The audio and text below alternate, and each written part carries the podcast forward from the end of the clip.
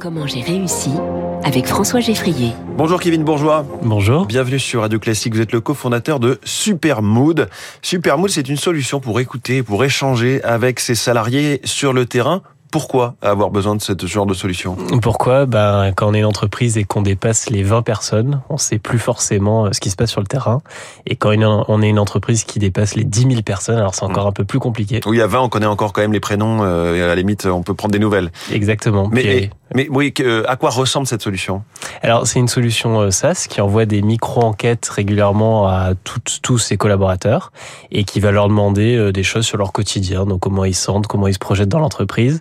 Et on va prendre toute cette donnée qui remonte, on va l'anonymiser et on va en faire des rapports pour les directions, pour les DRH, pour les managers. Quand vous dites solution SaaS, ça veut dire que c'est une plateforme accessible à la fois sur euh, un, ordinateur, évidemment, j'imagine, sur les téléphones, sur les smartphones des, des salariés? Exactement, sur ordinateur, sur mobile, vous répondez par mail, par SMS, par euh, ce que vous voulez. Alors, qui sont vos clients? Vous disiez à partir de, de 20 euh, salariés. J'imagine c'est un peu plus grand C'est un peu plus grand. On est spécialisé sur les grands comptes. Donc, on a la moitié du CAC 40 en clients.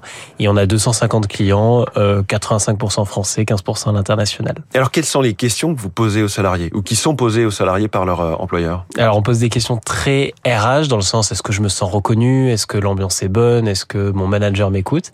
Et puis, des questions un peu plus métier. est-ce que les processus sont bien? Est-ce que je suis fier de la qualité de ce que produit mon équipe ou de ce que je produis.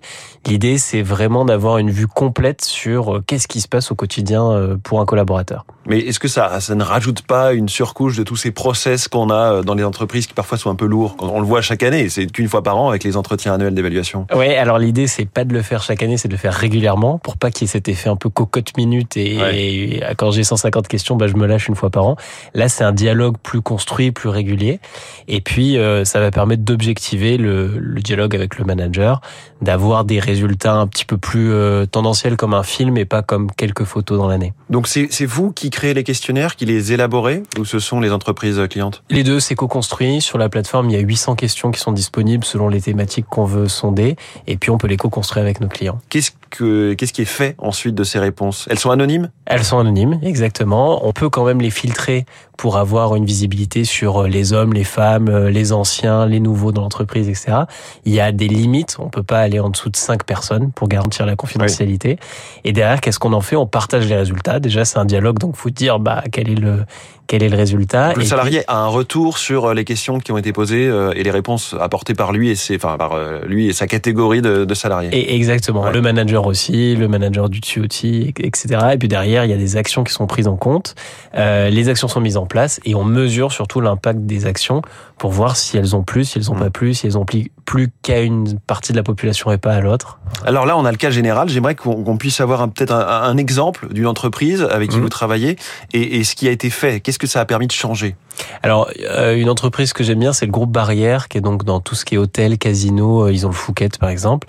Euh, eux, chaque mois, ils vont avoir une question sur l'engagement des collaborateurs et une dizaine de questions sur des sous-thématiques, la reconnaissance, etc.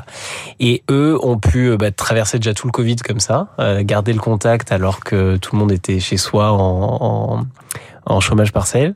Euh, et puis ils améliorent leur process et, euh, et notamment comment on sert le client. Et on ne peut servir le client que si on est un collaborateur qui est épanoui, parce que ça se voit, on est en contact. Donc euh, chaque mois, vous avez euh, chaque manager d'établissement qui euh, discute avec son manager régional, qui remonte à la direction les initiatives, qui regarde les scores d'engagement. Et le but, c'est de maintenir ou d'améliorer ces scores. Est-ce que ça a pu amener dans certaines entreprises, j'allais dire, des réformes vraiment changer radicalement un process qui fonctionnait pas, les, les salariés n'étaient pas satisfaits. Ouais, alors sur le télétravail, en sortie de Covid, énormément. Euh, à la place de faire des chartes de télétravail assez imposées ou négociées seulement avec les représentants du personnel, là, il y a eu des sondages sur euh, qu'est-ce qui est important pour vous? Est-ce que c'est la flexibilité horaire? Est-ce que c'est plutôt la concentration?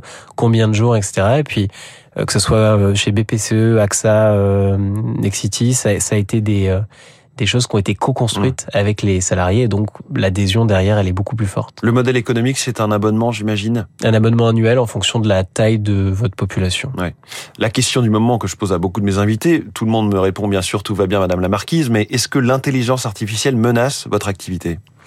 Alors, Concrètement, oui, oui, oui. Ah. Euh, dans, alors, Premier à me le dire. ouais, non, non, c'est vrai. Oui, si on réagit pas, Euh, c'est-à-dire qu'on nous on traite beaucoup de données. Et on, notre but c'est de la faire parler cette donnée. Bon, bah l'intelligence artificielle, elle est pas mal pour faire euh, parler cette donnée.